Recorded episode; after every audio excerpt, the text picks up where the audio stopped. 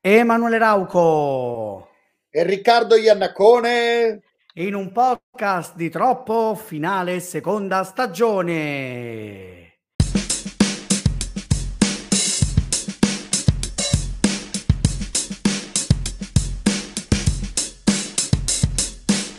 Ma è incredibile, siamo arrivati alla finale non, non di Champions League e né no. delle finali NBA e neanche nostre... dell'Europa League le nostre squadre eh, di basket e, e, nel mio caso eh, i Boston Celtics, eh sì. nel, nel, tuo caso la Juve, non sono molto fortunate nell'ultimo no. decennio, quindi no. niente, niente, finale di coppa, però...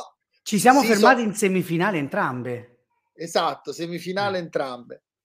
Giusto per fartela assaporare.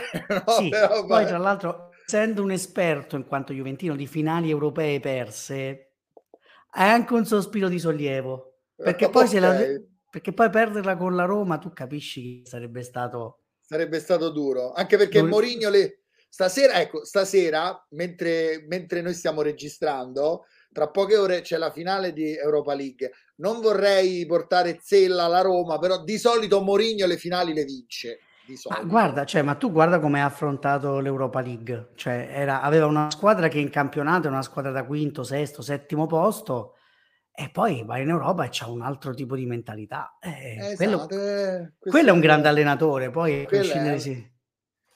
da, da, madridista ah, ti dico che è un certo. grande allenatore. No, certo. eh, ti volevo chiedere, i Boston Celtics non vincono un titolo NBA da 16 anni. La Juve quant'è che manca no, la Champions? Da di, da di più, da 27, più. 27. Quindi vabbè, insomma, ci arriveremo anche noi, non ti preoccupare. Io Bisognerà... spero un'altra in vita di vederla di Champions. Se dici almeno una, almeno certo. una in vita. Eh. Però niente finali per le nostre squadre, però almeno season finale per il nostro podcast. E come quello. sempre è un season finale coi botti perché parleremo di classifiche, parleremo di film del nostro cuore e in questo caso la classifica dei film che non ci stancheremmo mai di rivedere.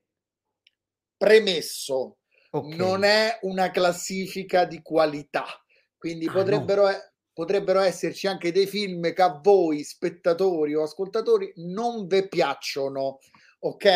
Vedi, molti ciò, di questi film, immagino anche per te, sono film che in qualche modo hanno segnato la nostra infanzia e quindi tu li rivedi a prescindere, non è che li rivedi perché sai che stai vedendo un capolavoro, li rivedi perché è come se tornassi bambino. Per me sono capolavori. Poi, eh... certo, certo. Poi la storia del cinema forse non è d'accordo, però anche chi se ne frega.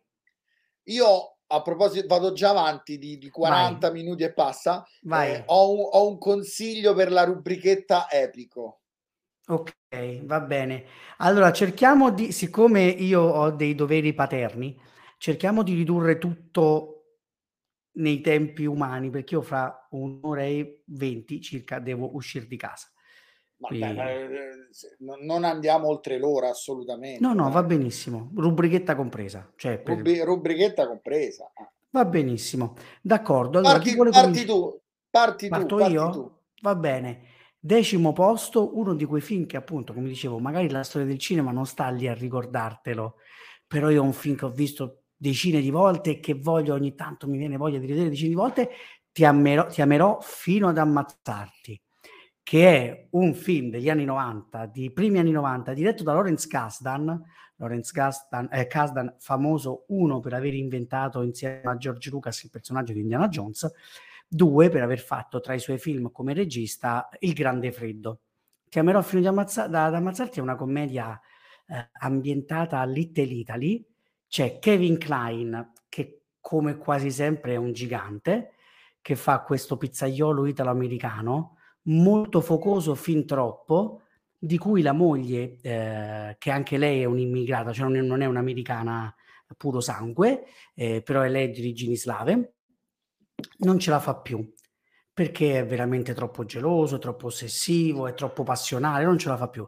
E allora chiama un paio di scagnozzi per ammazzarlo e non solo chiama due scagnozzi imbecilli, ma ho, il, il, marito è particolarmente fortunato. Uno due scagnozzi, peraltro, è River Phoenix.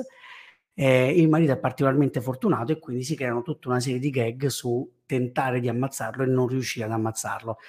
È una commedia con dei personaggi strepitosi, con un, ma anche proprio con un senso di calore umano fantastico, nonostante l'apparente cinismo. Ed è un film veramente uno di quei film feel good movie, come li chiamano in America. Allora, io vado con la mia decima posizione, voglio fare una seconda premessa. Eh, la premessa è che ho provato più o meno a spalmare su vari generi. Sì, altrimenti, sì. altrimenti rischiava di essere una top 10 di Totò. Eh, sì, commedie, comici, sì, certo. No, certo. perché insomma, veramente c'è stato un periodo della mia vita in cui vedevo Totò, Totò, Totò, certo. Totò, Totò. Capisco, capisco. Ho provato un pochino a, a spalmare i vari autori e generi. E, ehm, l'unico l'unico personaggio cinematografico che ha due posizioni nella classifica è il personaggio che si trova al decimo posto, ovvero Assassinio sul Nilo, eh... ma, ma, non quello, non quello no. brutto. Beh, immaginavo. immaginavo. Quello, quello, più vecchio con, ehm, con Peter, Usti- Peter Ustinov. Con, con Peter Ustinov nei panni di, di Poirot e un cast leggendario attorno a lui, tra cui anche la mitica Angela Lansbury nei panni di Madame Otterburn. Eh, c'è anche eh, oddio, de, David Niven che fa, certo. la spalla, che fa la spalla di Poirot. Senti, Emma, io questo film ho perso il conto di quante volte l'ho visto perché spesso quando era sera e non riuscivo ad addormentarmi, dicevo, oh, mi, piazzo, mi piazzo un bel assassinio sul Nilo con Poirot. Un bel Poirotto un bel Poirotto e chi si è visto si è visto. Film secondo me di un'eleganza di una raffinatezza nel modo in cui rispetta eh, Agatha Christie ma al tempo stesso in cui riesce a trovare una propria originalità un proprio modo di raccontare Poirot alla sua maniera. Secondo me un filmone, tra l'altro l'unico film che è riuscito a tenermi veramente compagnia durante l'ernia del disco. Lì era, ah. quasi, era quasi impossibile vedere qualche cosa perché stavo troppo male. C'è il dolore tanto anche, che non capisci più niente, certo. Compreso Seinfeld, eppure la serata, eh con, la serata no. con Assassinio sul Nilo non si, non, non, non si può battere. Ero concentrato. Beh, diciamo che Agatha Christie può, se non tutto, può molto. Può molto, assolutamente. Eh, appunto. Allora, vado io alla mia nona posizione, anche io ho cercato di spaziare un po' tra i generi. Nona posizione, un, per me un, un cult assoluto del cinema di fantascienza, Atto di forza. Ah, bellissimo, bellissimo. Paul Verhoeven alla regia. Ma anche qui anche qui quello bello, non quello no, brutto. Bello, certo. Allora, peraltro, io quello brutto l'ho visto. Non è male. E mi è sembrato meno brutto di quanto si dica. Però, bene, non, non è, però quello è, bello, quello, quello bello è con Schwarzenegger. È quello con Schwarzenegger, con degli effetti speciali incredibili, tutti oggi di Phil Tippett, ehm, ispirato alla lontana Philip K. Dick, però chi se ne frega e, e, tra l'altro è un film, il racconto in primis, e poi il film che ha anticipato tutta una serie di filoni sui sogni, eh, sogno, realtà, perdersi nel sogno, quindi Inception, quindi Paprika. Uh, è un film uh, che è visivamente appunto poderoso, eppure che è la cosa che lo rende un cult, soprattutto per chi l'ha visto da bambino come me, Schwarzenegger era all'apice dello schwarzeneggerismo e quindi significa menare tamarro e ogni tanto metterci le battutacce. In più c'era una coppia di, eh, come dire, di eh, protagoniste femminili niente male, di cui una era la finta moglie di Schwarzenegger, una a caso Sharon Stone, che all'epoca aveva tipo 27 anni, diciamo che era ai limiti della legalità era qualcosa di letteralmente spaventoso. So, so, sotto tutti i punti di vista, anche a livello attoriale, era un'attrice ah, sì, sì, bravissima. Notevole. bravissima. notevole. Beh, a, a, proposito di, a, proposito di, quanto fosse brava, in, in, rete circolano i provini che lei ha fatto, ed era una semi sconosciuta, i provini che lei ha fatto per Basic Instinct, che era di un paio d'anni dopo.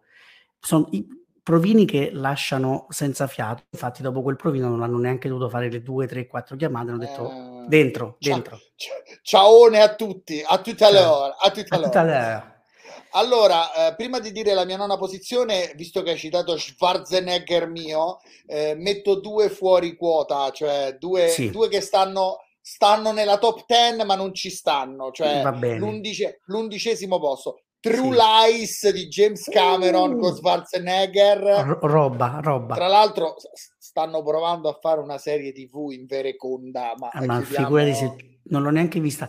Schwarzenegger no. ha fatto una serie che non si poteva chiamare True Lies perché la stava già facendo, esatto. che, si chiama, esatto. che si chiama Fubar, che pare bruttarella anche quella, che però di fatto è True però Lies. È, è True Lies da vecchio, eh, ok. Sì, True esatto. Lies True Lies, se, se, esiste un film cult per eccellenza, quello è True Lies, con la, la Jamie Lee Curtis che dichiara a un certo punto smarrita, ho sposato Rambo, eh, quindi grandissimo, grandissimo film, con tutte le sequenze sul tango, potremmo no, perderci delle ore. Meraviglioso.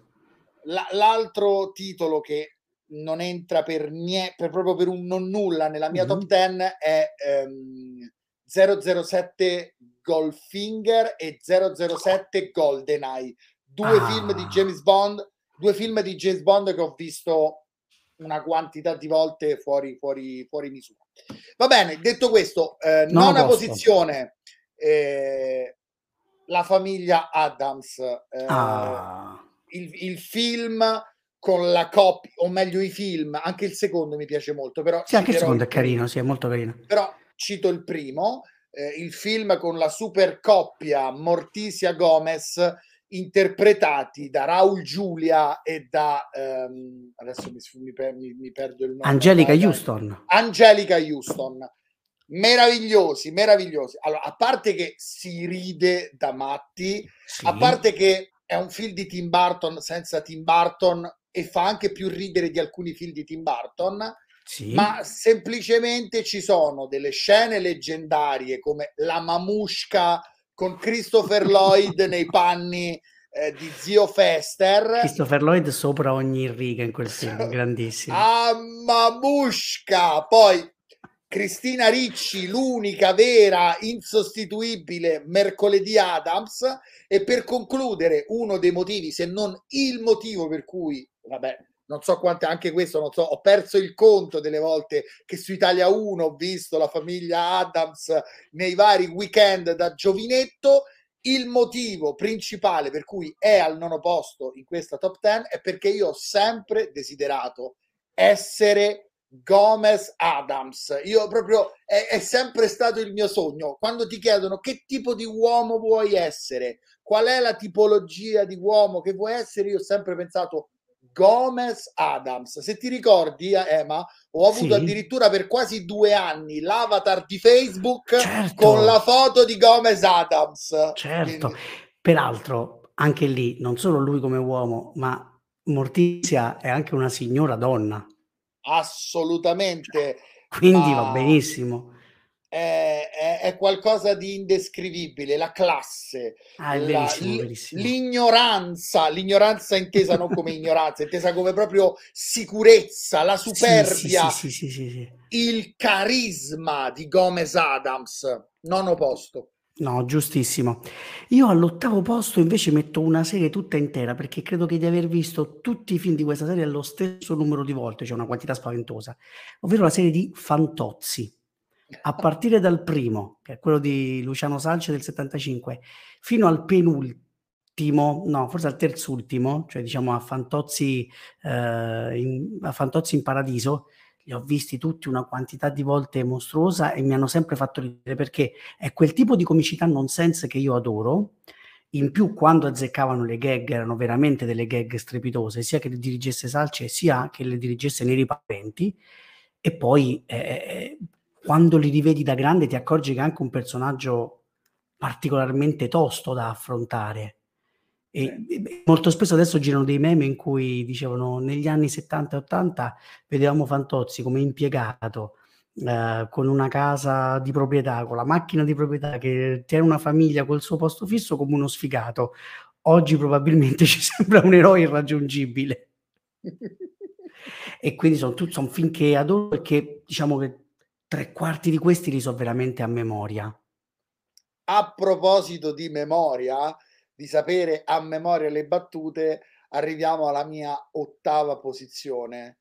Sì. E ti, ti cito questa, questa scena, questo segmento.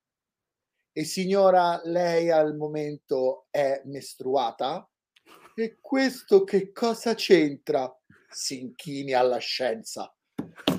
Ottava posizione per il sottoscritto i mitici Ghostbusters di Ivan Reitman con Bill Murray, di recente visto comunque in un ruolo di culto in Quantumania. Ah, sì, sì, sì, sì. Super Bill Murray in Quantumania. Una, una, delle du- una delle due cose che vale la pena vedere in quel film. Esatto, poi vabbè, c'è, c'è il, veramente di tutto in quella, in quella saga, perché poi oramai è diventata sì, una saga, sì, però sì, i veri Ghostbusters sono il primo e il secondo. Eh, Dan Aykroyd, quindi uno dei Blues, Blo- dei Blues Brothers, anche qui grandissima attrice femminile, Sigourney Weaver, diventata celebre anche grazie ad Alien, e una quantità enorme di battute, di dialoghi, di scene che sono entrati sono entrate nell'immaginario collettivo. Io ne ho citata una, ma potrei dire noi redivivi, voi loro redi morti. loro redi morti. Oppure, non lo so, la teoria del plum cake di Egon, Gozer, Gozer il gozeriano. Ok, quando, quando Sigourney Weaver fa vedere la casa a Bill Murray e Bill Murray fa e in camera da letto non è successo niente no no in camera da letto tutto ok che delitto, che delitto! la fiera del precotto, la scena mitica di, di, Rick Moranis che deve fuggire dal proprio appartamento perché c'è Zul e c'è la famosa battuta wow, e Rick Moranis fa ok ok chi ha portato il cane? Io mm posso dirlo, forse l'ottava posizione sta stretta. Eh, potrebbe stargli un po' stretta. E a proposito di film con posizioni strette, io al settimo posto anticipo qualcosa che tu dirai fra poco, immagino. Ritorno al futuro, ma nella fattispecie Ritorno al futuro parte seconda. Pensa che, che è il mio dei tre quello che mi piace di meno. Io non so se è quello che mi piace di più so che sicuramente quello che ho visto più volte è che, è che mentre questa è una cosa paradossale, cioè il primo e il terzo sono film, eh, cioè il primo è un film finito a cui poi danno un seguito, il, terzo, il secondo e il terzo li hanno girati in contemporanea in pratica e infatti sì. alla fine del secondo c'è già il trailer eh, del terzo e, e, però il terzo finisce, no? cioè quindi questo fatto che il secondo sia un film che non solo non inizia e non finisce, ma che dentro c'ha una cinquantina di diramazioni possibili, a me ha sempre fatto flippare il cervello. E io mi ricordo che lo vedevo da bambino, era complicatissimo e quindi lo volevo rivedere, sì, perché mi divertiva e mi emozionava, ma perché volevo cercare di capire sto, questo inghippo che c'era dentro e che all'epoca non mi, Doc, mi tornava. Doc, ma cosa succede nel futuro? Diventeremo tutti degli scemi? No, no, no, no, no. e in più, visto con gli occhi di oggi, c'è una delle più belle, come dire, anticipazioni, profezie di Donald Trump che si siano mai viste. Il beef del 1985 alternativo di fatto è Donald Trump è Donald Trump, assolutamente. Quindi beh, ritorno al futuro meglio, trattino, di, eh, dei Simpson. Quindi ritorno sì. al futuro regna. Io però rispetto al secondo cito il, cito il, terzo perché poi nella mia classifica ci sarà il primo ritorno al futuro. Certo. Io preferisco il terzo al secondo con tutte, le sue, con tutte le sue gag sul western, tra cui la battuta che resta profondamente nel mio cuore quando eh, Marty si rifiuta di fare il duello no, tra pistoleri fa perché, perché, dovrei, perché dovrei uscire? E il vecchietto con quella voce assurda gli dice perché ragazzo?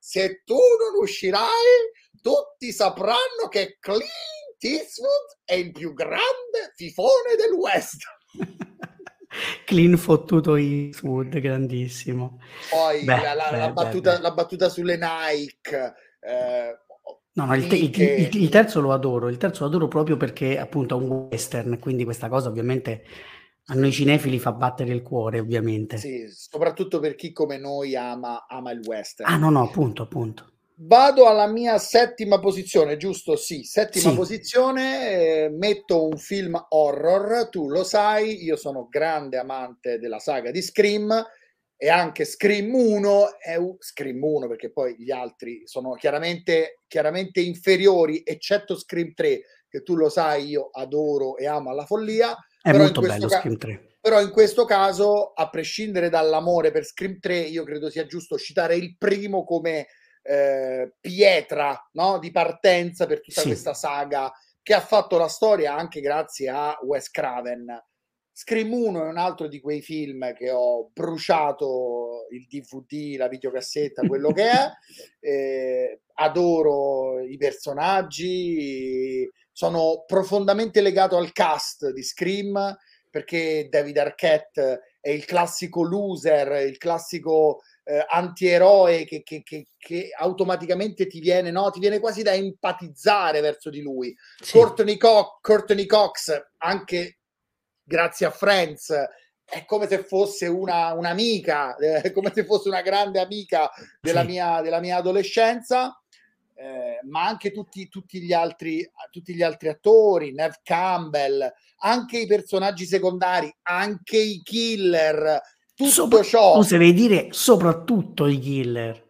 Sì, sì, tipo Stumacher, che i fan sperano ancora che risorga dalle ceneri.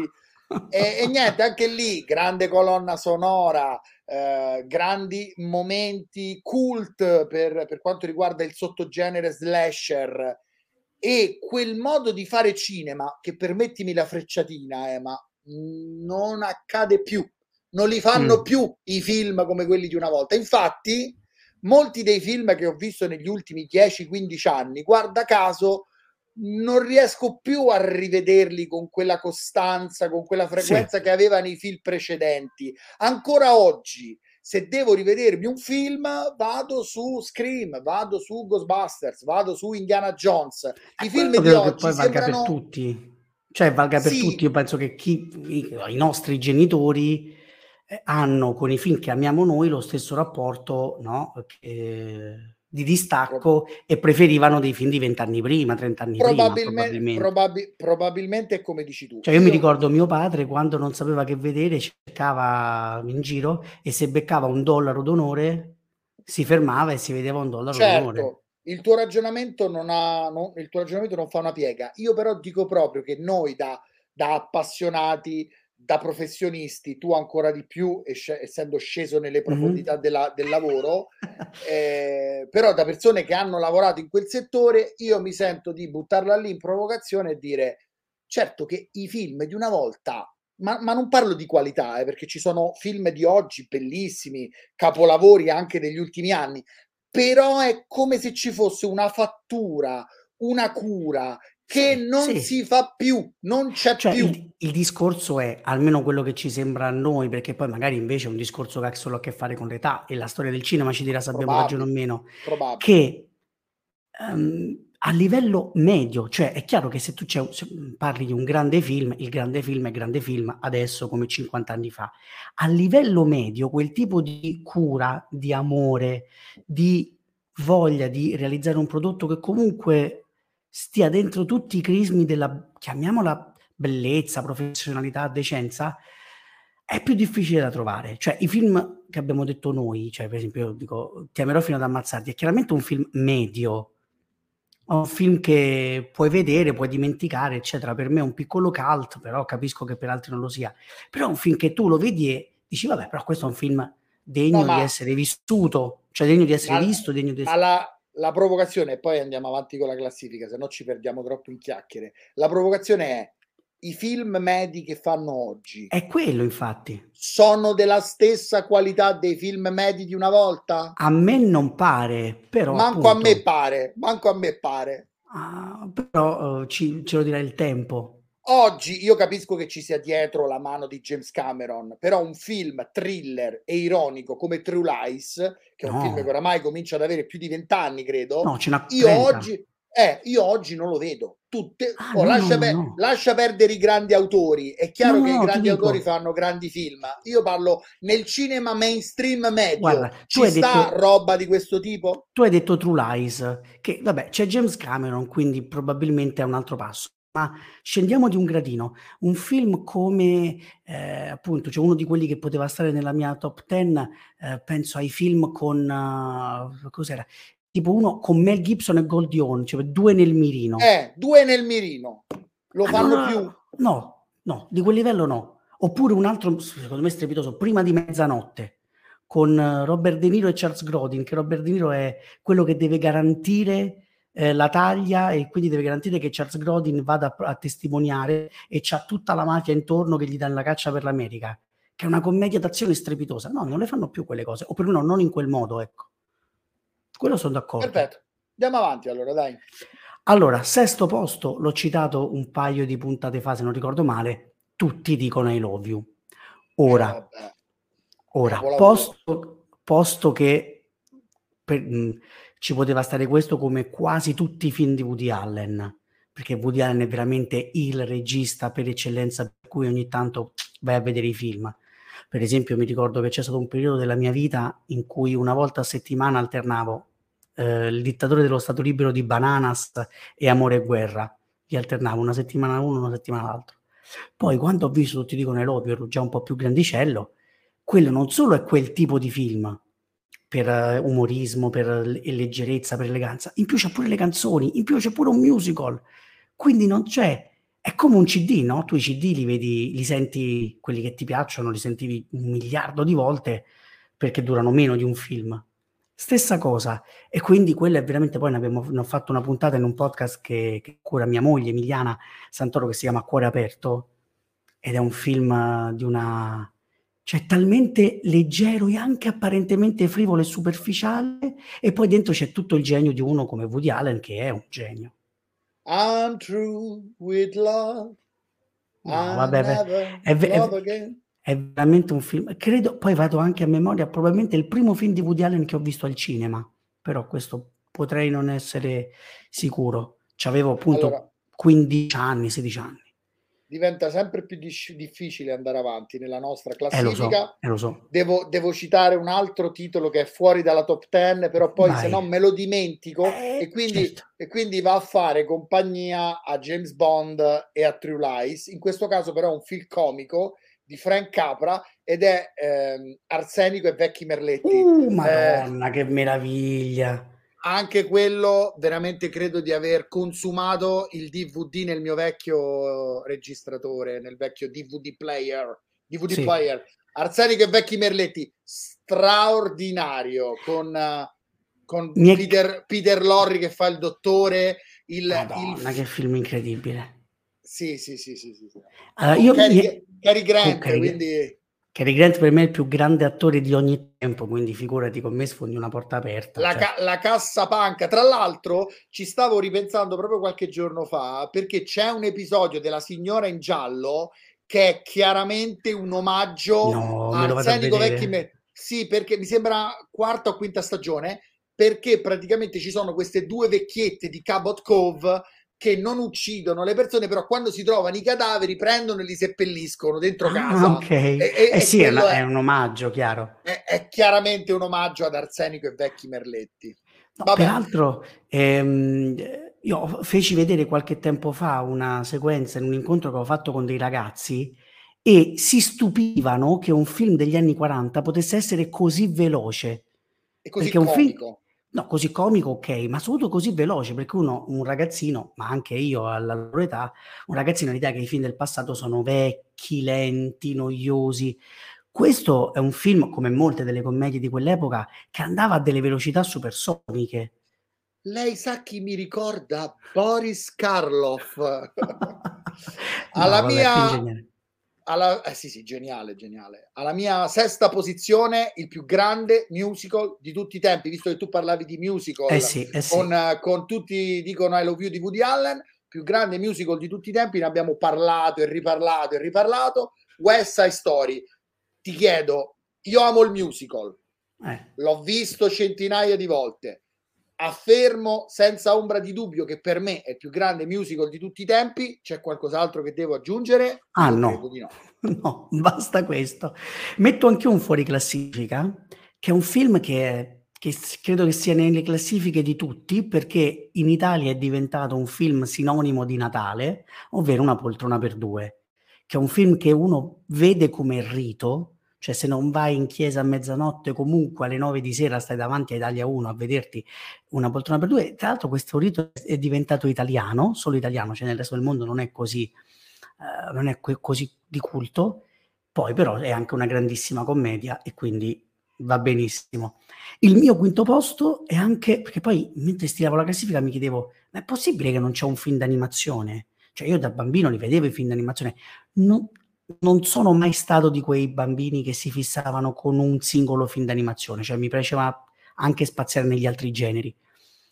Però se devo dire un film d'animazione, Aladdin, ovviamente Aladdin. Walt Disney, perché per noi bambini degli anni Ottanta animazione era solo Disney, cioè non è che c'erano certo, DreamWorks.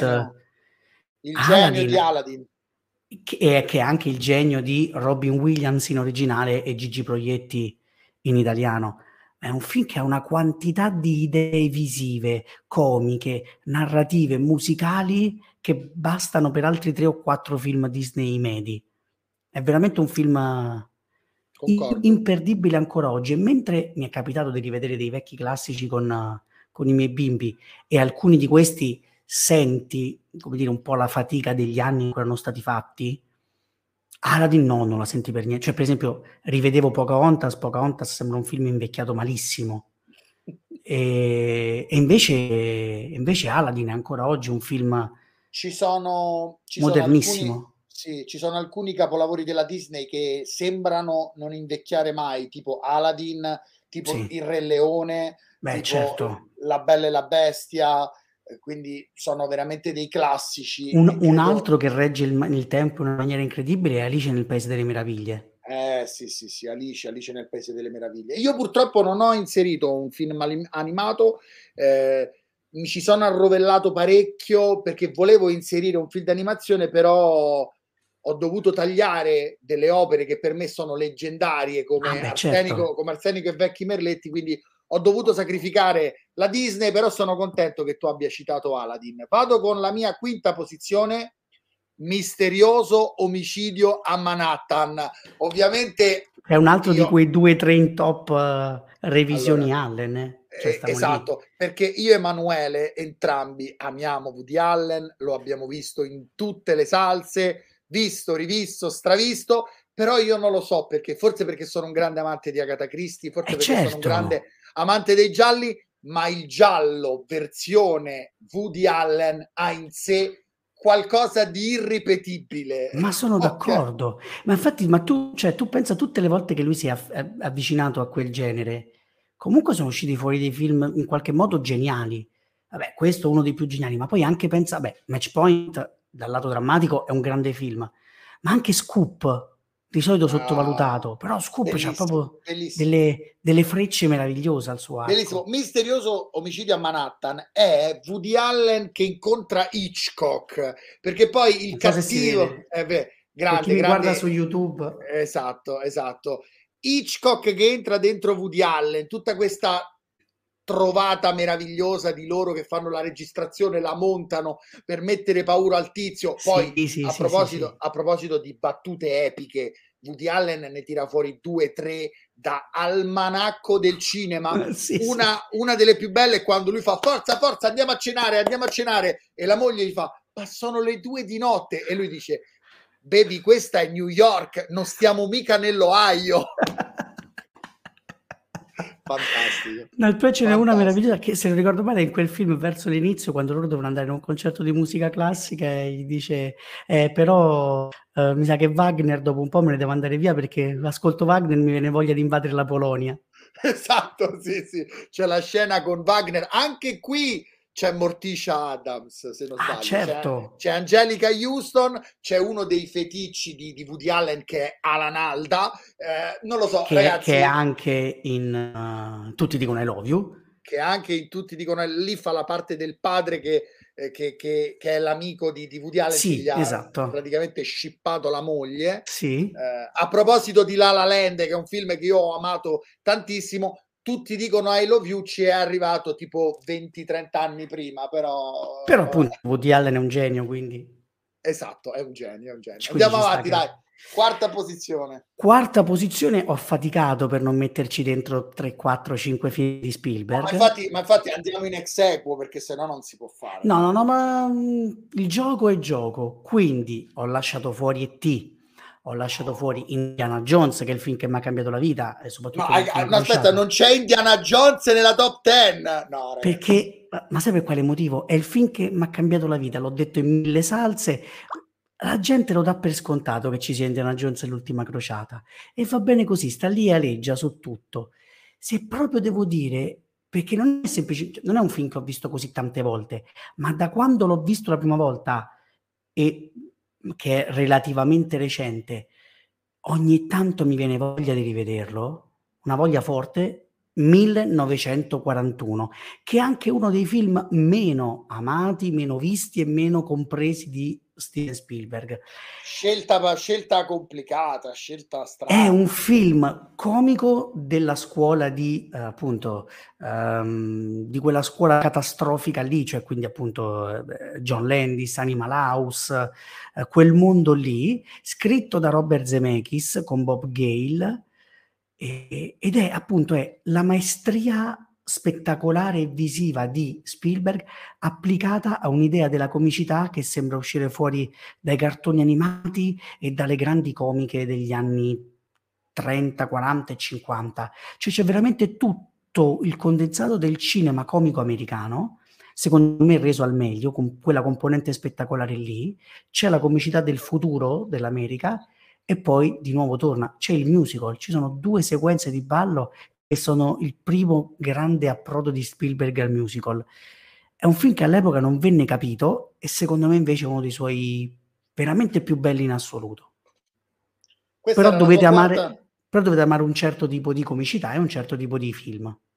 Cioè, allora, cioè, visto... completamente confusionario, caotico. Sì, sì, sì, sì. Questa era la tua quarta posizione, allora io mi allineo sì. e alla mia quarta, alla mia quarta, scusate, scusate ancora, alla vai, mia vai. quarta posizione Steven Spielberg, pure per me. Eh, io faccio doppietta, eh, cito Indiana Jones e l'ultima crociata perché Va bene, non, può, non, può, non, può, non essere nella mia, nella mia top 10. Il, tu, tutto quello che rappresenta Sean Connery in quel film, eh, le sequenze che, che, che, mi hanno accompagnato da quando ero ragazzino, eh, quindi Indiana Jones è l'ultima crociata nello specifico. Amo anche io come te Indiana Jones a 360 gradi, ma il capolavoro è Indiana Jones e l'ultima crociata. La scena del dirigibile quando lui non ha pagato il biglietto. Quando si trovano sull'aereo a ore 11, cosa succede a ore 11, figlio mio? No, papà, 9, 10, 11. Poi quando cade dal dirupo tutti si affacciano a guardare arriva dopo un po' lui e si mette pure lui a guardare dice che succede qui poi il mio pezzo preferito di Indiana Jones e l'ultima crociata lo abbiamo ricordato insieme ad alcuni colleghi durante il salone di Torino perché abbiamo parlato anche di Indiana Jones durante Vabbè, il salone di Torino. è quasi impossibile non parlare di Indiana Jones visto che fra un po' arriva il quinto. Esatto la battuta cult per eccellenza è non lo troverete mai, parla 12 lingue, con molta probabilità avrà già trovato il santo Graal, Brody. Poi quando se ne vanno i, i nazisti, quindi, eh, ma che papà, si è perso nel suo stesso museo. E infatti Stacco sta lì che sta in mezzo con le, con le galline, qualcuno le galline mi sa dire. Poi scene alla James Bond dentro Venezia, eh, le scene con i cammelli, la penna che uccide più della spada. Eh, dai ragazzi, Indiana I, piccio- Jones, i piccioni, i, piccio- i piccioni, citando Indiana Shakespeare. Citando Shakespeare, sempre il grandissimo Sean Connery che aveva capito che lei era nazista perché parlava nel sonno. Signori miei, eh, la verità è che Indiana Jones e l'ultima crociata meriterebbe il primo posto a livello oggettivo. Cioè, però nel mio cuore ce l'ha, però voglio un attimo essere lo, rele- più... lo, releghiamo, lo releghiamo al quarto posto insieme, sempre di Steven Spielberg, un altro di quei film che tra televisione, Netflix, eh, DVD e via dicendo, io non so quante volte l'ho visto, ma veramente tante, tante, tante. Lo squalo. Secondo, secondo, secondo Quentin Tarantino, che lo cita all'interno di Cinema Speculation, lo squalo è uno dei più grandi film di tutti i tempi. Punto. Eh, c'è poco da dire. Ho avuto paura di entrare nell'acqua a Sabaudia per non so quanti anni per colpa dello squalo. Gli squali e a, propos- a Sabaudia. Esatto, un po' difficile. un, po un po' difficile, però io ero un ragazzino e una delle catchphrase più belle di tutti i tempi ci serve una barca più grande. E certo, che è anche appunto da lì il titolo di uno dei miei due libri dedicati a Spielberg, appunto Bigger Boat. Bigger Boat. Io faccio, io faccio una terza posizione tripla, cioè ci metto eh, tre forza. film ex equo. Eh. E anche io al terzo posto ne metto due, se no è impossibile. Eh no, infatti. È l'unico ex equo che mi concedo. Terzo posto, triplo. Eh beh, terzo posto è tre, quindi tre. Giusto. Eh. Da, da una parte, Il silenzio degli innocenti. E eh, vabbè, ci sta. Di Jonathan Demme forse il più grande thriller di tutti i tempi, escludendo Hitchcock. Posso, posso dirti una cosa su Jonathan Demme? Sì. Eh, eh, volevo parlare non di un suo film, ma di un episodio che ha girato per una serie TV. Girò sì. un episodio per The Killing, mi sembra terza stagione, ah, una sì, bella sì, serie. mi ricordo. A un certo punto arriva questo episodio girato da Jonathan Demme. Qualcosa di fuori, cioè giocava un altro sport praticamente. sì, tu sì tu ti fermi e dici ma cos'è? Ma non, era, ma non era una serie tv questa, era diventato un film thriller straordinario perché c'era la regia di Jonathan Demme. Incredibile. Eh sì. The eh Killing, sì. Che era una bella serie, una ma, serie con, sì, ma, con, la regia di Jonathan Demme qualcosa di assurdo. Sì, sì, sì, ci credo. Il silenzio degli innocenti è proprio è un thriller purissimo, perfetto, senza dover rincorrere eh, l'azione, la frenesia, rincorrere anche come dire i gusti del pubblico. E poi però dentro ci sono dei, delle perle di filosofia e di riflessione grazie al personaggio di Hannibal Lecter che, che lasciano senza fiato. E ancora oggi, appunto, a proposito di film che non invecchiano, un film che ha più di 30 anni, appunto c'è veramente una perfezione, una purezza di, di immagini, di, di regia che lascia ancora oggi sbalorditi. A, equo un'altra serie tutta intera, quella di 007, e dico tutta intera, cioè anche i film peggiori, anche i film che non mi piacciono, li devi rivedere sempre. Cioè, uno perché c'è sempre qualcosa di piacevole, di interessante, di divertente, e due perché proprio mi, mi, fa venire voglia di rivedermeli tutti. Cioè, se a un certo punto ho voglia di rivedere un 007 in particolare perché c'è una scena che mi piace, e poi dopo mi viene la voglia di rimettermeli tutti a ruota quindi 007. Poi vabbè, no, se ci seguite sapete che noi siamo due, eh, due bondiani, quindi 007 è una cosa che ci tocca da, da vicino. E poi al terzo posto, anche qui pari merito, torniamo a James Cameron, Titanic. Titanic eh, è uno di quei rari, forse è l'unico film di questa classifica che lo guardo e lo riguardo per il gusto di star male che è proprio quella cosa no? che tu provi, ah, quant- come bello quanto pianto, dicevano le nostre nonne su certi film. Ecco, c'è qui c'è, c'è quel modo di sentirti male, ma bene, come direbbe Paccio ma, Capatone. Ma, ma male, ma bene. Male, ti ma senti bene. male, ma bene, perché è proprio un film che è il grande cinema hollywoodiano come già all'epoca non se ne faceva più. Cioè, se, se lo è reinventato uh, Cameron, il colossal di quel tipo. Ed è un film che è che è incredibile per fattura, rivisto da poco nella nuova riedizione 3D, è un film che mantiene intatta proprio la potenza dello spettacolo e perché dentro quello spettacolo c'è tutto quello che il cinema sa essere, dal punto di vista emotivo, di intrattenimento, di intelligenza, di, anche di forza politica, perché poi Cameron non è un regista politico in sé, però quel film dice delle cose sul mondo dentro quel, quel gran melodrammone, film capolavoro. Terzo posto per il sottoscritto, ex equo, eh, anche io devo mettere non tre ma due. Eh, al terzo posto Ritorno al futuro, ehm, Ritorno al futuro 1, ne parlavamo prima, eh, sicuramente nella mia top 3 personale. Io credo che tra i 15 e i 25 anni, quindi in questo decennio, avrò visto Ritorno al futuro almeno 20 volte l'anno, eh, almeno 20 volte. Eh, perché c'era la macchina del tempo, via- la DeLorean, i viaggi nel tempo, Doc Brown, le sue, le sue battute taglienti, la sua risata, i 1,21 gigawatt, il grande Giove, eh, Marty McFly, la colonna sonora.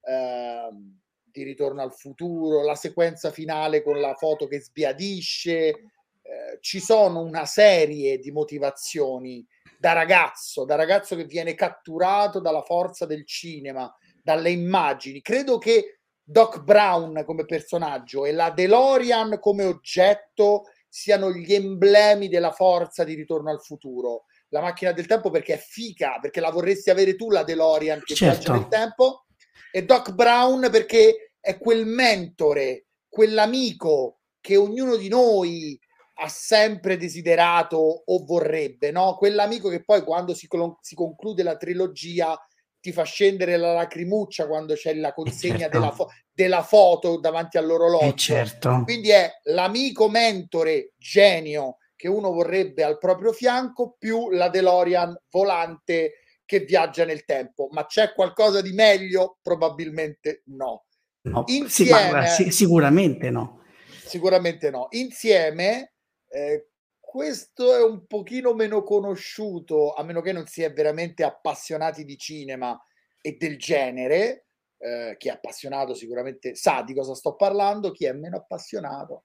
Arma letale. Mm. Arma letale soprattutto il, il secondo e il terzo.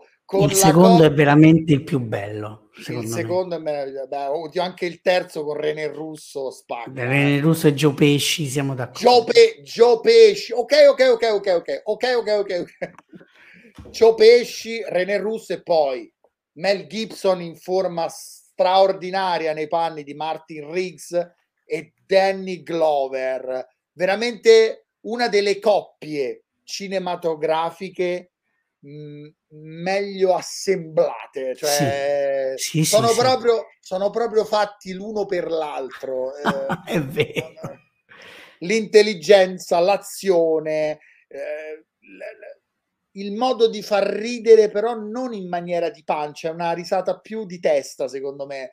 Ritorno eh, a Arma Letale eh, e niente, è un, è un, altro di quei film che quando ero ragazzino me lo vedevo con mia madre, quindi eh, eh, ci, sono, ci sono legato particolarmente. Ma no, no, lo capisco. Aggiungo un altro fuori classifica allora a questo punto. Aia. Trappola di cristallo. Eh, a certo, proposito certo. di grandi film d'azione anni 80, certo. Trappola di cristallo anche lì un altro film d'azione perfetto sì. che ha inventato delle cose che continuiamo a vedere ancora oggi penso a Skyscraper con The Rock, che di sì. fatto è trappola di cristallo con gli un pi- supereroe. Gli, gli, piacerebbe. Sì, certo che gli piacerebbe, certo. Eh, però li, li, sempre, sempre tornando al ma non li fanno più quei film. Ah, no, non li fanno o, più. Oggi, oggi cioè, li trappola... fa, ecco, quelli eh, li fanno, ma brutti. Eh, cioè, o perlomeno trappola... discutibili tu prendi trappola di cristallo e arma letale, li fanno ancora? Per me no. No, e quando li fanno anche, cioè, i, i trappola di cristallo dopo gli anni 90 sono monnezza, cioè i 4 e eh, 5. La serie di arma letale è un eh, po' monnezza, so. diciamo. Eh, so. Quindi, vabbè, si è perso lo stampino di quelle cose, anche giustamente, il, i tempi sono cambiati, certo. il mercato è cambiato, eccetera. Certo. Al mio secondo posto, se John eh, Landy... Oh Aspetta, secondo posto e primo non sono concessi ex equo. No, eh? no, no, infatti non ci sono. Primo ho lasciato fuori John Landis da una parte per, con eh, una, trappo- eh, una, poltrona per due, però al secondo posto c'è The Blues Brothers, che anche, anche qui è una commedia costruita con una scrittura, una regia, interpretazioni, idee strepitose che è tanto classica quanto però moderna nel modo di fare commedia, con due personaggi incredibili, due attori incredibili, cioè Danny Croyd e John Belushi, e anche qui la musica, cioè quando tu hai un film di, di, congegno perfetto, ci metti la musica, le canzoni, gente che canta e balla e suona, arrivi a livelli secondo me ultraterreni e The Blues Brothers, anche perché loro sono in missione per conto di Dio, è un film ultraterreno. Vero, verissimo. Vado con la mia seconda posizione. L'avevo preannunciato, ci sono due film legati a Poirot e, a, e ad Agatha Christie, quindi torna Agatha Christie, tra l'altro quel, quello che sto per dire sono sicuro al 100%, ovvero la mia seconda posizione e la mia prima posizione sono i due film che io ho visto di più in assoluto okay. in 38 anni e mezzo di vita. Okay. proprio sono, sono proprio sicuro. Al secondo posto, Agatha Christie, Hercule Poirot, questa volta interpretato da Albert Finney in eh beh, eh assass- eh, Assassinio sull'Orient Express e al fianco di Albert Finney c'è diciamo un cast di discreto valore come lieve lieve eh? cioè niente di che diciamo citi- citiamo qualche nome Lauren Bacall mm. Sean Connery Richard, Vir- Richard Widmark Isabella Rossellini eh, eh, Martin Balsam eh, un cast eh, Vanessa Redgrave Ingrid Bergman. Ingrid Bergman. Eh, scusate che mi sono sbagliato con la Rossellini. Mi sono sbagliato vabbè, con vabbè, ma madre Perché figlia, eh, sì, sono collegati a livello familiare. Eh, veramente, se ami Hercule Poirot e ami Agatha Christie, non puoi non amare Assassinio sull'Oriente Express, quello vero, non quello falso, quello vero, con Albert Finney nei panni di Hercule Poirot. E ma infatti Uno Kenneth dei... Branagh, che comunque possiamo dirgli quello che vogliamo, ma è furbo, il terzo film... Bravissimo! Lo... Se ne è scelto uno che non è mai stato fatto, così non c'è il, non c'è il paragone. No, è stato fatto, però non è uno dei più famosi. Sì, no, beh, non è, però non è stato fatto un film. Sì, e beh, è stato fatto il film per la serie TV. Eh sì, sì, però all'interno della serie TV, non è un film che è uscito al cinema. No, no, no. Eh, appunto. Quindi se ne è scelto e... uno per cui Posso dire che il trailer non sembra male? Ah, perché sposa altre atmosfere, sembra quasi un horror. Sembra quasi un horror e non mi dispiace il trailer. Secondo me, se un po' conosco i miei polli, ce lo ha faranno capito, vedere, ce lo faranno vedere la... per Venezia. Ah beh, speriamo di sì, speriamo di sì. sì perché la loro idea allora, giustamente è venire a Venezia, Venezia. Eh, certo, sta a Venezia, è girato a Venezia, è evidente. Eh sì. ehm, concludo dicendo che i siparietti tra Poirot, Albert Finney Martin Balsam, con Martin Balsam che ogni volta che Poirot praticamente fa, il, fa l'interrogatorio a uno dei, dei, dei passeggeri no, dell'Orient Express, arriva puntuale Martin Balsam e fa Poirot, è stato lui. per tutti i personaggi. Tutti. E vabbè, facciamo spoiler. Spoiler, spoiler, spoiler. Alla fine ragione. ha, ha ragione. Eh, perché se li indica tutti è stato lui alla fine erano tutti quindi, eh, esatto, gran, quindi grande Martin Balsam. Che ricordiamo essere l'investigatore che viene ammazzato in Psycho, Psycho. Dell'amico, dell'amico Alfred. Primo mio posto. primo posto è il film non, non, so se è il film che ho visto più volte in assoluto, però è quello che proprio, cioè ogni tanto la fregola di rivederlo, cioè cerco delle scuse per rivederlo. Adesso che vedo film quasi sempre, quasi solo per lavoro, tranne quando vedo cose con la famiglia, io cerco dei pretesti per, per, per mettercelo dentro, cioè la guerra lampo dei fratelli Marx. La guerra io, lampo dei fratelli Marx. Allora, io amo i fratelli Marx oltre ogni dire e va bene, ma La guerra lampo è proprio un film che anche fuori dall'amore per i fratelli Marx mi sembra un film incredibile. Intanto perché vede all'apice della carriera loro, loro quattro, perché in questo caso c'era anche il quarto fratello che era quello che non faceva ridere, però qui fa anche lui ridere. Poi perché è diretto da Leo McCary, che è sostanzialmente il regista che ha reso grandi Stanley Olio durante il muto, cioè che ha insegnato a Stanley Olio come si facevano le gag e come si faceva il cinema. E qui lo vedi. Poi è un regista che anche dopo ha fatto dei film meravigliosi, però insomma sostanzialmente è l'inventore di, di, di Stagliolio di base. E questo film ha concentrato in un'ora, cioè sono 60 minuti, 61 minuti, c'è un concentrato di momenti comici di una potenza deflagrante e anche qui c'è una satira contro la guerra e contro i totalitarismi che ovviamente negli anni 30 eh, re- dominavano il mondo, incredibile. E infatti, tanto in Italia quanto in Germania, il film era stato censurato e non si poté vedere fin dopo la fine della guerra. Io, se non l'avete mai visto e se non conoscete bene i fratelli Marx, cominciate da qui e scoprirete un mondo, un mondo incredibile. Bella prima scelta, bella, bella prima scelta. E visto che peraltro, di... peraltro, scusa, faccio un aneddoto. Um, quando ho scoperto che era il film preferito in assoluto da Frederick Wiseman, cioè uno dei più grandi documentaristi di tutti i tempi, cioè uno che gira film di 3-4 ore semplicemente stando dentro un luogo, cioè lui va dentro sì, la, libri- sì. la, biblioteca tipo, di New York e guarda, museo, sì. e guarda e, e, ti fa capire tutto quello che c'è dietro. Lui ha fatto la classifica di Sight and Sound, cioè questo sito che ogni dieci anni fa la classifica dei migliori film del mondo chiedendo a registi, critici, eccetera. Dei suoi dieci, sei o sette erano film comici. E il suo preferito in assoluto, e questo lui l'aveva già detto tempo prima, è questo. Quando ho scoperto questa cosa ho detto ok, va bene, allora sono Vabbè. nel giusto sono nel giusto, sono nel giusto. A proposito di amare un attore o di amare un artista, eh, mi ricollego a Emanuele per la mia scelta numero uno, per il mio primo posto. Emanuele lo sa. È un film con Tom Brady. No, è probabile. No, il, il, il, il mio pre, il mio attore preferito di tutti i tempi è Totò. Antonio. Eh, ma infatti mi stavo chiedendo, ma dov'è Totò? Ma che fine ha fatto Totò? Totò, Totò è al primo posto. Io, oh, quando, ancora, quando ancora non c'erano i DVD, io avevo tutta la collezione dei film di Totò in cassetta. Tutti.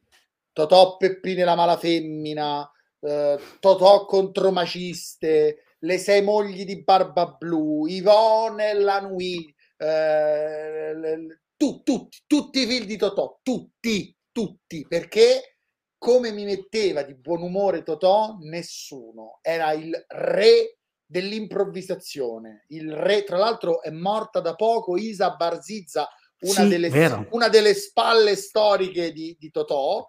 Totò ti sapeva far ridere con, una, con uno sguardo, con una movenza, il corpo era una molla, una marionetta è, è, è, un, è all'avanguardia Totò, cioè Jim Carrey è arrivato 8000 anni dopo. Sì, eh, sì, sì, sì. No, Totò non ha bisogno di uno spartito, non ha bisogno di copione, ti crea un film dal nulla, basta che lo metti lì e recita.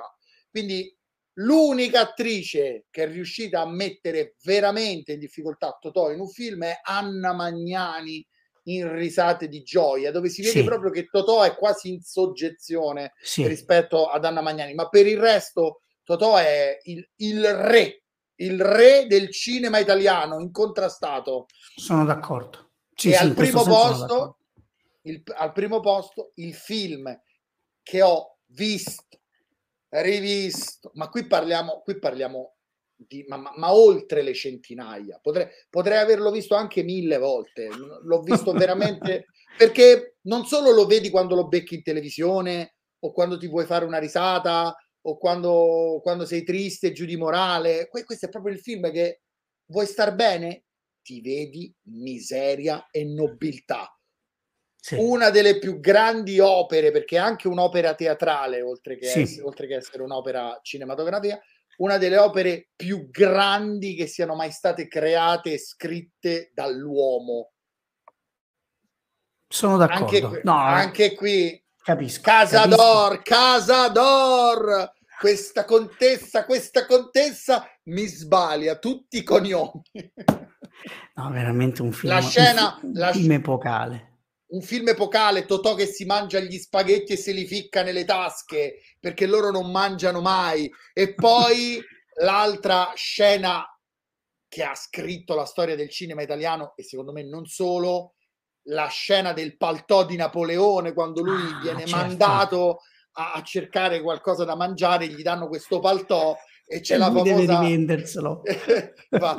tu quando vai, prendi la mozzarella, la, la spremi, se esce la mozzarella, bene, altrimenti desisti. desisti. Poi che vogliamo fare? Gragna, la pasta di Gragnano, mi raccomando, bella al dente. Pasqua, tu ti mangi pure le corde di contrabbasso. Alla fine di tutta la tu vai pure dal tabacchino, ti fai dare un sigaro per me, uno per te e Totò gli fa, ma spiegami un attimo Pasqua, ma qua dentro che c'è? Il paltò di Napoleone? No, assolutamente no. Quello del mio vecchio matrimonio. Se io vado dallo sciacquattiere alla cantonata, allo sciacquutiere, me lo dai in faccia il paltò. Il paltò di Napoleone. Paltò che meraviglia. Napoleone. Che meraviglia. Io mi ricordo, primo posto, primo posto. Io mi ricordo le estati Rai, se non sbaglio Rai 1, tutti i giorni faceva per tutta l'estate i film di Totò. Totò.